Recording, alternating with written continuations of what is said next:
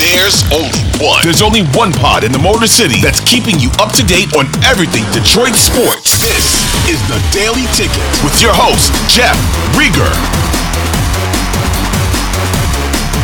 Hey everybody, what's going on? Jeff Riger. It's another episode of the Daily Ticket. This one for a Tuesday. It's the 19th of December.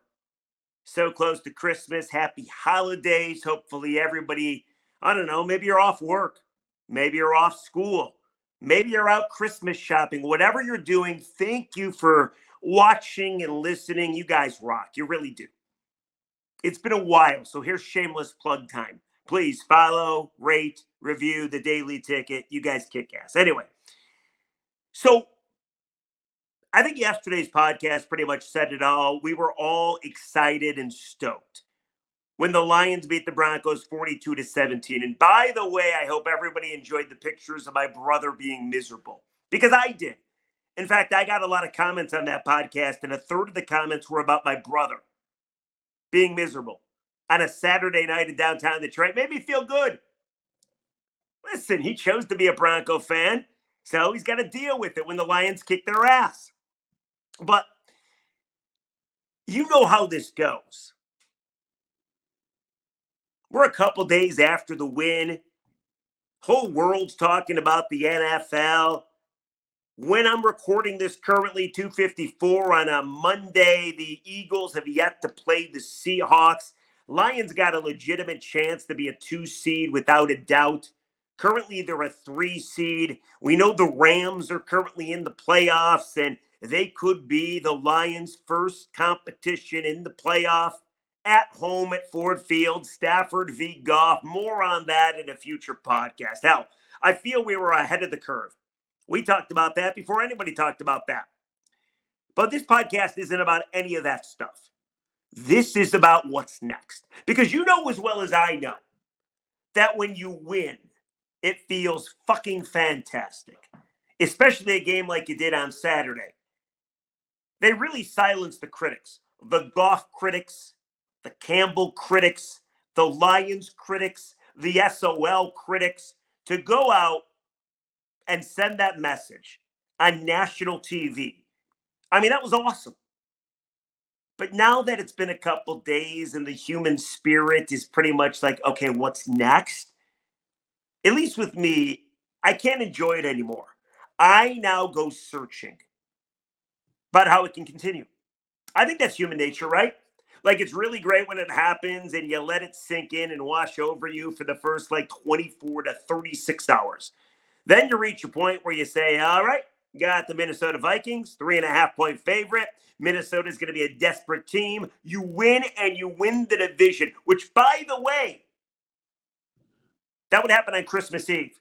You could win the division on Christmas Eve, where one year before that, you lost to Carolina. That was the game that sunk the Lions' playoff chances. That would be a hell of a Christmas gift. Here you go. First ever time winning the NFC North. First time since winning the division since 1993. 30 freaking years. So next week's going to be great, and I hope they win. But you know, Minnesota, even with a backup quarterback and Nick Mullens, is going to be a desperate, hungry football team that actually led on the road in Cincinnati by 14 points. But I went searching today. I went searching how this could continue. I went searching to answer the question was it a blip one time thing? Good matchup against the Broncos, or can they continue to play like this for the remaining three games of the season? And then, of course, the postseason. Because none of this matters if the Lions can't win a playoff game, maybe two playoff games. So here's what I found. Let's first start with the updates that Dan Campbell provided yesterday. It's all great news. CJ Gardner-Johnson, the safety, his clock is officially starting. I have no idea if he's going to be able to play against Minnesota, but damn it, it's going to be great to have him back. And with, with and when you saw how the defense played on Saturday, blitz is coming from every position group on the defense. You know, adding CJ Gardner-Johnson only really helps that D. Also, Dan Campbell announcing that Hendon Hooker added to the active roster. Now, I would assume he's not going to play, But that tells you that his practice has gone pretty good. They could have shut him down. They decided not to. Now he's a Detroit Lion for the remainder of the season. And then, and this is the best question you get to ask when you got yourself a great football team, and the Lions have themselves a great football team, you ask the question Hey, coach, hey, coach, what if you clinch a playoff spot and you have absolutely nothing to play for on the last game of the season. What do you do? What's your philosophy? Some coaches like to play players. Some coaches like to play players like a half game. Other coaches are like, nope, you're resting. It's a bye for you. Dan Campbell said, quote, when we're done with the season, they'll get some rest, meaning he's going to play everybody even if you can't advance your seating in the last game at Ford Field in a couple weeks, I believe it's January 7th, if I'm not mistaken, against the Vikings, even if it means nothing, expect all the starters to play, which gives you a little bit of stress, doesn't it? But going back to my original question, now that they kicked the Broncos' ass and they proclaimed to the world that we're back, is it going to continue? Why will it continue? And there's so many reasons that it could continue. Like just perusing social media. These are all great things about your Detroit Lions. The Lions are the only team in the NFL to have four players with seven touchdowns this season. David Montgomery, Sam LaPorta, Jahmyr Gibbs, Amon-Ra St. Brown. Pretty amazing. That could be a reason that it does continue. I like this one. The Detroit Lions have won 11 games in a season three times in team history 2014, 1962, and 1931. Holy shit. Wow. When you really put that into perspective, that's kind of pathetic. Three times in team history, you get to 11 wins. If the Lions beat Minnesota, they'll be at 11 wins for the fourth time in team history. The Detroit Lions have only won 12 games one time in a season. That, of course, is the season that we all talk about way back in 1991. I don't know if you were alive or not. I was. I was a freshman in high school. I thought my whole life was ahead of me at that point. I thought surely this will happen once or twice more by the time I get to 48, the age I'm currently at right now. But if they win two more games, they got three remaining. They will, for the second time in franchise history, get to 12 wins. That's pretty sweet. Do you know that the Lions have never, ever, ever won 13 games in a season? They went out. If they beat Minnesota twice and the Dallas Cowboys once, and by the way, Dallas sure did look like crap in Buffalo the other night. Gives you hope, doesn't it? Or it makes you more afraid, depending on how you're looking at it. But if they win out, the Lions could get to 13 wins. Pretty cool, right? I got another fun fact for you. The Detroit Lions are the only team that win a game on a Monday, Thursday, Saturday, and Sunday this season. It's kind of cool, right? Doesn't tell you if they're going to be able to continue this good play, but it does tell you that, hey, you know what? If they play on a Thursday or a Monday, then you know what? They got a chance. I guess that's worth something. How about this one? This one comes from Detroit Lions PR. The Lions have scored 48 touchdowns this season. This is the most touchdowns the franchise has ever logged through the first 14 games of any season. There's that.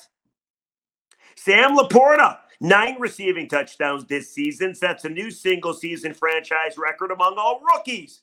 He's a big reason why you could do truly something special this year. What have I missed? The Lions are undefeated on prime time. They're 4 0. That's pretty sweet. Do you know that Dan Campbell has 19 wins over the last two seasons? That's tied for the most wins for the Detroit Lions in a two season span. Now, some of these records are kind of pathetic while they're great. Because really, it ties a record 19 wins over the course of two seasons. It just tells you how bad things have been, but still, it's great that things are great now. So that's just some of the fun stuff. But I haven't really given you a real reason why this can continue. I haven't given you a real reason why, you know what? The Lions are legitimate and what you saw on Saturday against the Broncos is no fluke. But I can. I think I have the reason why this continues. And it's not the fact that Aaron Glenn revamped the defense. It's not the fact that they were blitzing from everywhere. It's not the fact that Aidan Hutchinson and Bruce Irvin on the D line seemed to be a force. It's none of that. Lions defense as a whole got home against the uh, Denver Broncos. That was great to see. It's none of that. A big reason, maybe the reason, that the Detroit Lions could not just be a playoff team, but they could make a deep ass run in the postseason is because of their offensive line.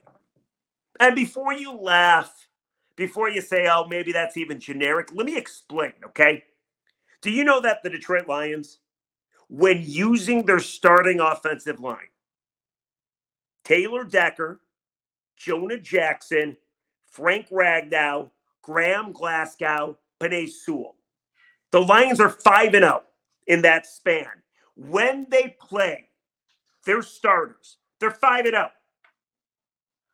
Do you know during that 5 game span,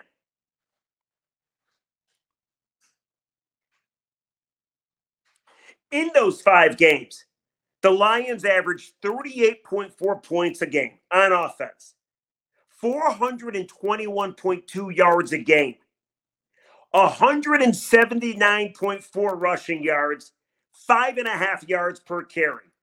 And Jared Goff has a rating of 121.73. Could you imagine if this offensive line, they've only been healthy for five times all season long? Could you imagine if this O line actually stays healthy? I think the Lions could beat anybody because if the O line stays healthy, Jahmyr Gibbs and David Montgomery, huge holes opened up for them. You see what they can do. That extra burst that Jahmyr has the ability to break tackles, the nose for the end zone. And David Montgomery is just so dependable. Six yards per carry. Awesome. So the offensive line plays, those five guys play.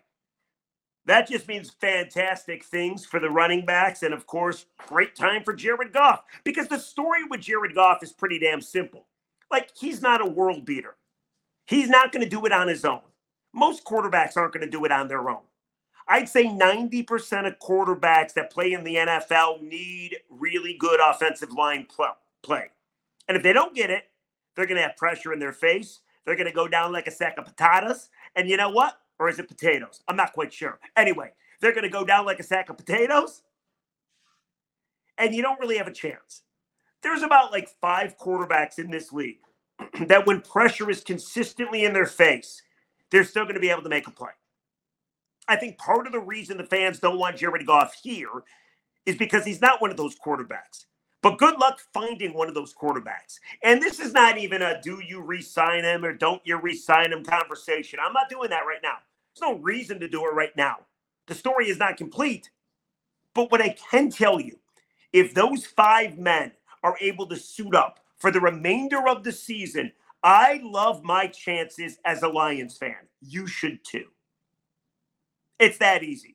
Because even if the defense doesn't play great, even if the opposition adjusts from all the different areas that Aaron Glenn was having them blitzing from on Saturday, you know your offense can outscore the other team when those five guys are protecting for Jared Goff. How about Jameson Williams, by the way, too? He is now a counted on member of this offense. Seven targets, made some big grabs, nice yak after catching the ball, made some nice moves, can take a hit. Like add Jamo and that speed, and those two kids from Alabama, Jamo and Gibbs, my God, they can fly. You get the same five guys, and I truly believe you got a chance against everybody. And I truly believe, and I truly believe you get those same five guys blocking for you, and I truly believe you got a chance against everybody. That's my reason. By the way, because I know you're wondering, well, who were the five games against? It wasn't the Chiefs. Remember Vaitai, who seems like he's always injured? he played in that game. The five offensive linemen that kill it when they play together Taylor Decker, Jonah Jackson, Graham Glasgow, Frank Ragnow, Penei Sewell. They're 5 0 against the Packers at Lambeau, the Carolina Panthers, the Chargers, the Saints, and the Broncos. Now, I know those teams they beat are not world beaters. So the cynics and the skeptics and the doubters will probably say, oh, big deal. They beat five bad or mediocre teams. And I would buy that.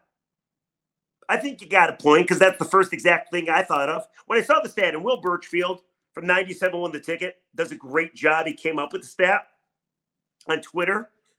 The first thing I did think of after was like, wow. My first response was, that is awesome. And then my second response was, well, well, who'd they play? And they haven't played world beaters. I would agree.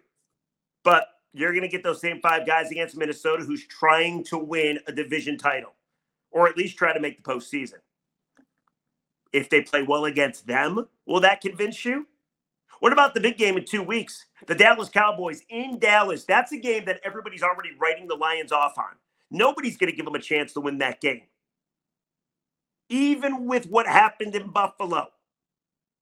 Dallas this weekend has to go to Miami. That's probably a loss. Dallas is going to come on pissed off in a couple weeks at Jerry Dome.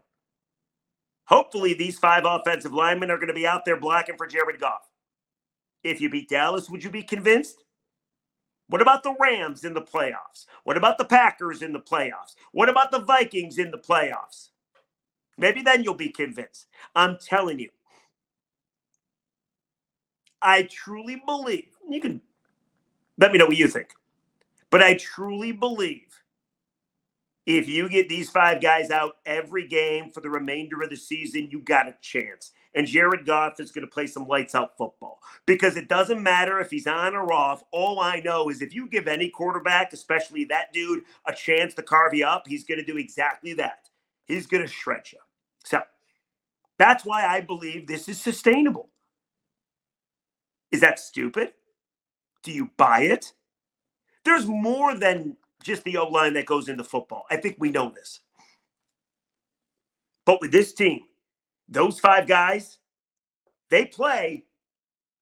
I think you feel pretty damn good about your chances to win playoff games and maybe make it to the NFC title game. And hell, dare I say, even further. So, tomorrow on the daily ticket, we'll talk about seedings.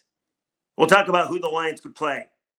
Maybe this time tomorrow, the Lions will already clinch a playoff spot because currently all they need is Seattle to lose tonight and they're in the playoffs. They're in the playoffs anyway. Let's be honest. There's like zero chance they miss the playoffs. Even if they lose out, they're going to be in the playoffs. So let's not get dramatic there. But the game tonight is interesting. And when I say tonight, I mean last night if you're watching, of course, on a Tuesday. Because if Seattle loses, you're in the playoffs. If Seattle wins, that means Philly loses and you get a better chance at the two seed. See, it's a beautiful thing, and we can talk more about this tomorrow, but the Lions have a legitimate chance to get the two seed. I'm not going to go as crazy and say the one seed because I just don't think the Niners are going to slip up. I think the Niners are going to win the Super Bowl. I think they're that good. But the two seed, that means you get two home playoff games. If you win your first one, you get another one.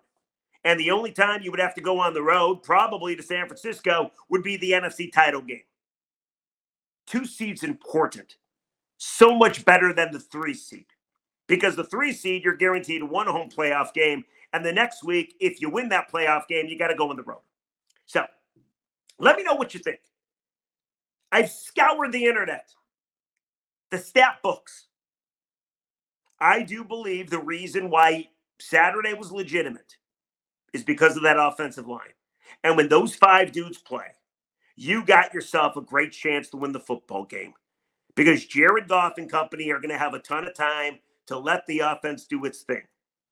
38.4 points a game. And how about Frank Ragnow, by the way? Dan Campbell confirmed yesterday, yep, meniscus surgery. Dude's out there two weeks later. I mean, what a beast. So let me know what you think. What's the biggest reason what you saw Saturday is real. Or maybe you don't believe it's real. Maybe it's a blip on the radar. Let me know. Comment section below. Speaking of the comments, let's go ahead and get to some comments, shall we? Um, I want to read a couple comments on Twitter. All right, I got a good one and I got a bad one. Here's the good one. This one comes your way from Scott Friedman. Says, awesome pod today, Riger. Laughing my ass off at the pics of your brother. Really cool he got to meet Sean Payton. That's right. A lot of people enjoyed in my brother being miserable. I enjoyed in my brother being miserable. It's who I am. And then how about this one? It's a bad comment. Here in the daily ticket, I usually read a good comment and a bad comment. Here's the bad comment. This one comes from an individual called Mage Stealth. He goes by Stealth Menace. Very scary name. He responded to my tweet. After the game on Saturday, I tweeted out after a week of anxiety and worries, it took one dominant, awesome beatdown of the Denver Broncos to remind us all that this is a pretty fucking good team. Forget agonizing about the division and start dreaming about the one seed. Just a half game out, they're back. So this individual, Stealth Menace, didn't like that comment. He thought I was too wishy washy. Apparently, I was flip flopping. So he responded. He said, Riger, you suck, man. Last week, you're stirring shit up by suggesting the Packers might take the division. I mean, does that mean I suck? the one thing about doing this job that I don't think people fucking realize is stuff changes. You react to what's right in front of your face. So if I say in week two the Packers are going to win the damn Super Bowl, and then in week five you realize they're total and utter frauds, am I supposed to keep saying the Packers are going to win the Super Bowl? Of course not. Like honestly, you react with the evidence in front of you. It's like live tweeting a game in the first quarter, you might be negative because the Lions or whatever team you're watching suck. In the fourth quarter, that team might win. And you know what? You're a hell of a lot happier, and people can say you flip flopped, or maybe you just reacted to the new evidence. That's what I don't get. You can't tell me at one point three weeks ago you were not worried about the Packers. And if you were not, you're a better person than me because I was a little petrified. Now they've lost two straight. They're not looking like the same team. And you know what? They're not a problem. So you set your sights on a different team to worry about. But my goodness, I don't get it. Anyway, I usually take being ripped on a little better than that, but sometimes it's just so stupid. Anyway, I gotta go, guys. My dog, there she is again. Go ahead, Bouncy. What, what's the deal? You gonna bark? Yeah. What do you think of the Lions? What do you think of the Lions? Yeah. Are they bark once, bouncy? Bark once if they're to win the Super Bowl. Bark twice if they're going to win the Super Bowl. That was twice, I think. What do you want? Real quick science experiment before we leave. She cannot bark without leaving her front two paws. You think I'm lying? Watch. There. See?